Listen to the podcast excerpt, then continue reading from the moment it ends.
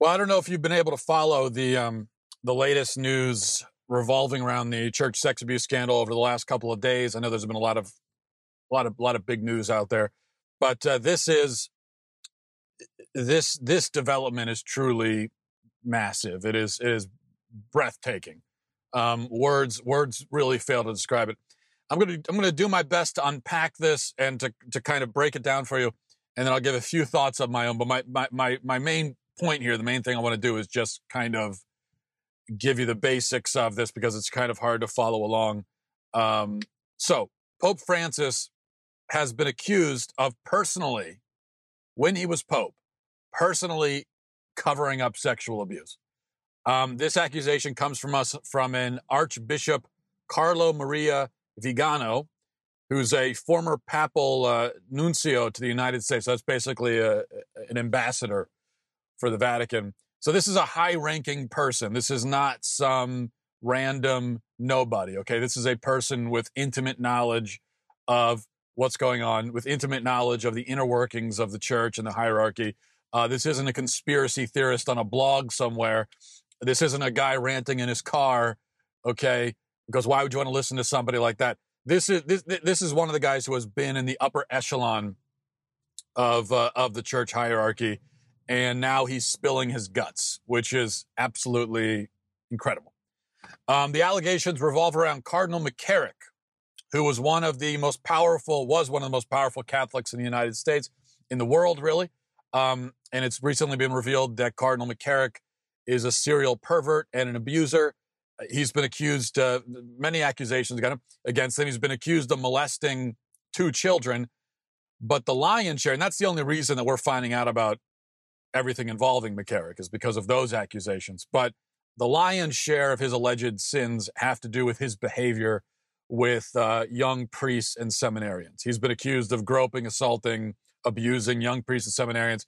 He's been accused of using seminaries as uh, as if they're you know some kind of gay prostitution house where he would come in and select his own uh, little harem of um, of homosexual seminaries or, or and and, and uh, seminarians and, and, priests, and he would take them back to his uh, beach house or whatever, and they would have gay orgies and all these kind of things. I mean, this is just just he was a deviant, pervert, abuser, and this apparently, like with Weinstein in Hollywood, this was an open secret from secret for many years in the church. Although the secret was not open or known among average lay Catholics, this was a secret openly known by many bishops and cardinals, and if you believe Vigano, the Pope as well. Vigano uh, discharged his accusations in a stunning 11 page document. I cannot begin to summarize everything that he says. Uh, but again, I emphasize this is somebody who has, I think he's 77 years old now. He's been in the church, he's been in the hierarchy of the church for many, many years. He has seen a lot of things, he's heard a lot of things. He's he has documentation for a lot of things. He's been involved in many conversations, and now he is just pouring it all out and saying, "Look, this is what this is what I know," and he's putting it all out there. Uh, he essentially drops. So it's worth reading the entire report if you haven't done that. He essentially drops an atomic bomb on the entire network of cowards and perverts in the church. He names names. He calls out uh, some of the highest ranking people in the church, accuses them of lying, conspiring, covering up or of actually being homosexual predators themselves. He tells a story about an actual conspiracy of homosexuals and homosexual defenders in the church who have worked in tandem together to keep men like McCarrick in positions of power. This is something that um, little old people like myself and many others have been saying exists in the church, an actual high ranking, powerful network of homosexual predators We've been saying this for a long time that that exists, and now you have someone who's who's in the know, who's who has seen it for himself, and he is saying, "Yes, it's it, yes that that that exists." Um, and this is not just a crackpot making up accusations. This, this is like you know, this is the equivalent of, um, this would be like if Nikki Haley came out and made accusations against the Trump administration. That's that's what it would be like about halfway through the document. So he spends the first half uh, calling out one after another, naming names, a lot of names that, you know, most of us have never heard before, although these are powerful people in the church. Um, but he's he's one after the other. He's calling people out. He's putting their names out there. About halfway through, Vigano talks about Francis, and he alleges that Pope Francis knew personally about McCarrick's abuses. He says that he, Vigano, personally had a conversation about McCarrick with Francis. So that's how he, he knows that Francis knew because he spoke with him about Francis. So he knows this isn't something he got secondhand. He knows it personally. Um, let me, um, here's how he recounts a conversation he had with Francis about McCarrick. Uh, he says, and I'm quoting from him, him now, he says, the Pope asked me, asked me in a deceitful way, what is Cardinal McCarrick like? Now, the reason he says that this was deceitful is because Vigano alleges that Francis already knew about um, McCarrick. He knew all about him. And yet he was asking this question, pretending like he didn't know. So he asks, asks me, What is Cardinal McCarrick like? I answered him with complete frankness and, if you want, with great naivete. Uh, Holy Father, I don't know if you know Cardinal McCarrick, but if you ask the congregation for bishops, there is a dossier this thick about him. He corrupted generations of seminarians and priests, and Pope Benedict ordered him to withdraw to a life of prayer and penance. The Pope did not make the slightest comment about those very grave words of mine. It did not show any expression of surprise on his face, as if he had already known the matter for some time, and he immediately changed the subject. Later on, Vigano says he had a similar conversation um, with uh, Cardinal Wuerl about McCarrick, yet Wuerl has since pretended that in Cardinal and Wuerl was um, was uh, the bishop in uh, in Pittsburgh. So he's the one he's been accused of covering up sex abuse crimes. Wuerl has pretended ever since the information came out about McCarrick. Wuerl has said, "Oh, I had no idea about this. I'm so shocked and horrified." and uh, and saddened by it. But Vigano says says that Wuerl quote lies shamelessly. He called him a shameless liar, saying he knew about it because I talked with him about it. Um, as to the Pope, it is alleged that Francis, even after Vigano established that Francis knew about the abuses and he had talked to Francis about it, Francis still kept McCarrick in positions of power and visibility, allowing him to continue in his predations um, took no action against him until a few years later when the public found out about McCarrick, and then he took actions against him. What's more, Vigano says that that that Pope Benedict, before Francis, eventually found out about McCarrick when he was Pope. Um, he didn't find out sooner, even though people had made an effort to let Benedict know about what about what McCarrick, McCarrick had been up to, and Vigano himself had sent uh, memos to the Vatican to alert Pope Benedict as to the situation. But according to Vigano, there were there are people high up in the Vatican who were keeping that information from Benedict.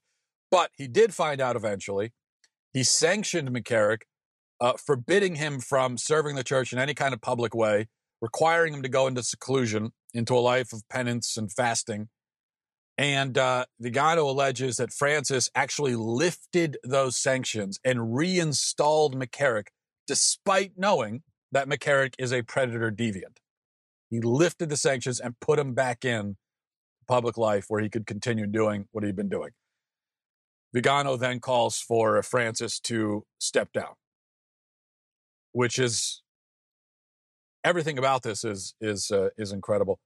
But to have someone in his position calling for the Pope to resign is it it just it does not happen very often. This is a kind of thing that hardly ever happens. So that's the summary of the report. What else has happened since then?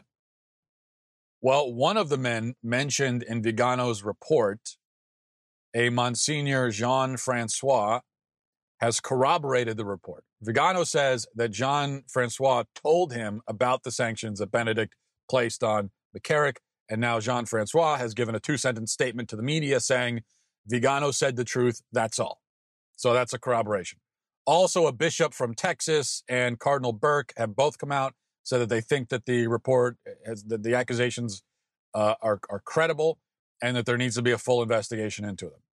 On the other side, defenders of the Pope have made a few points. Number one, they've claimed that Vigano himself it, it covered up sexual abuses years ago.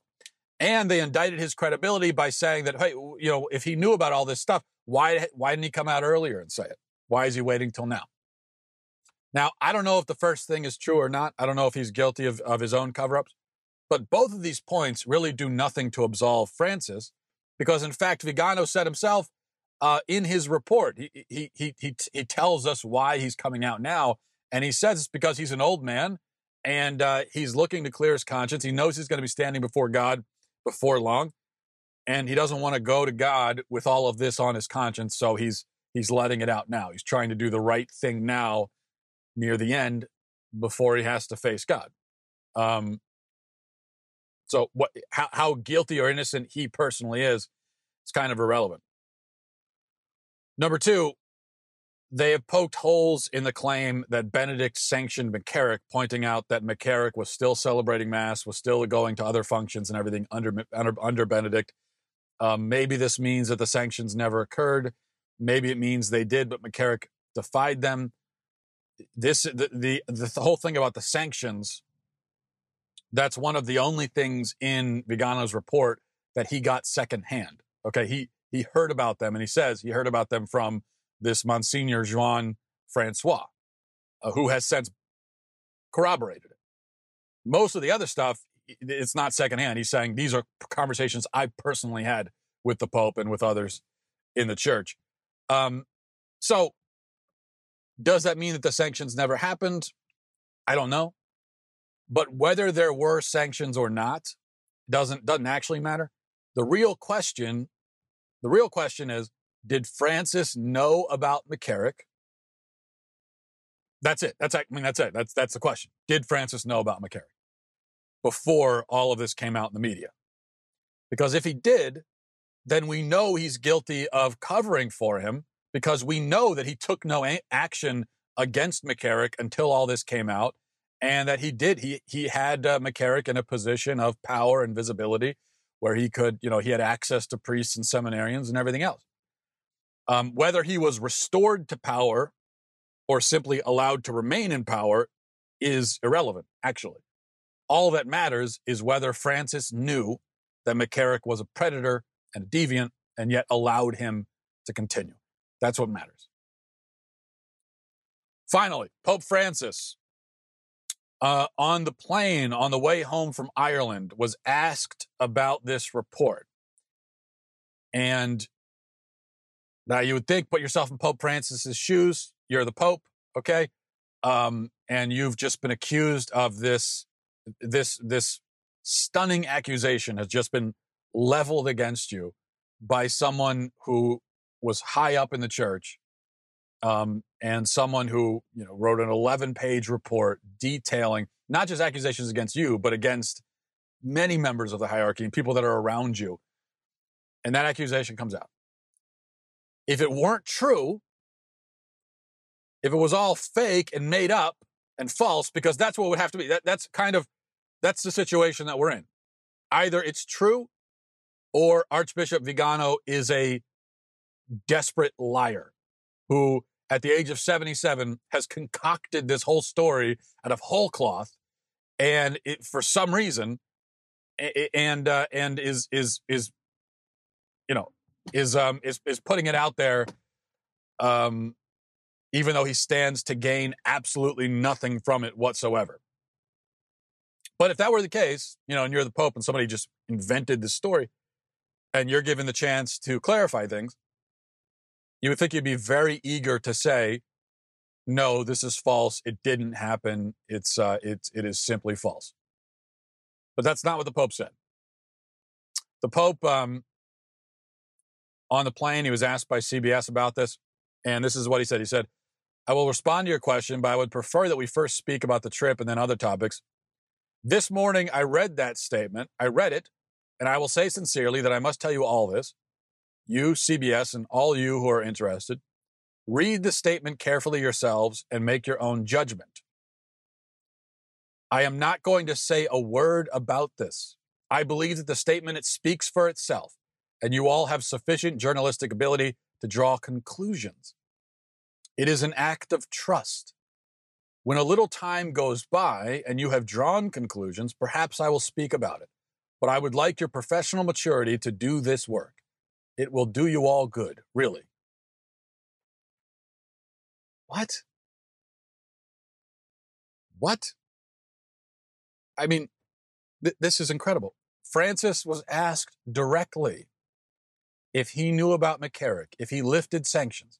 These are simple yes or no answers. It's not, it's not, it's not complicated. There's no nuance to it. You either knew about him or you didn't. If you didn't, then you just say, no, I didn't know about him. There's, there's absolutely no reason to, to refrain from saying, no, I didn't know about him. I didn't know it. It's not true.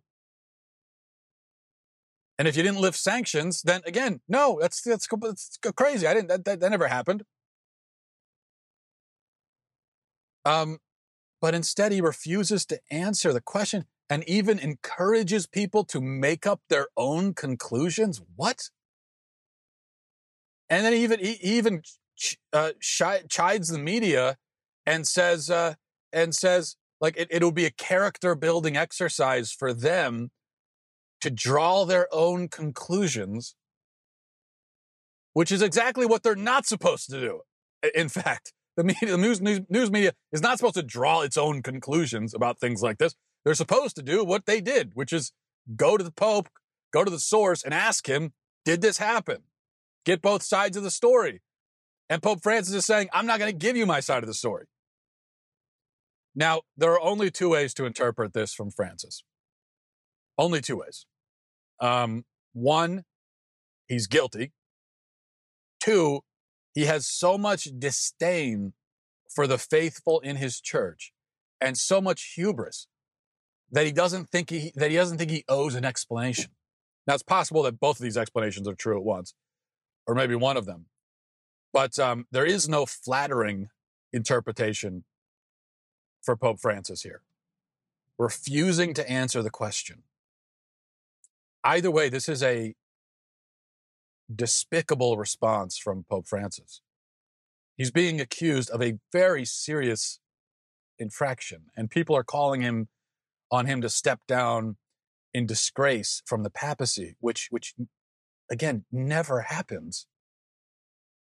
And he doesn't even bother to respond? What? You don't even give a response? And not only that, but I mean, forget about the media, forget about Vigano or anyone the any other bishop or cardinal, whoever, uh, just the faithful, okay, the, his flock, the faithful in the church, are reading about this stuff and they are greatly distressed and troubled and and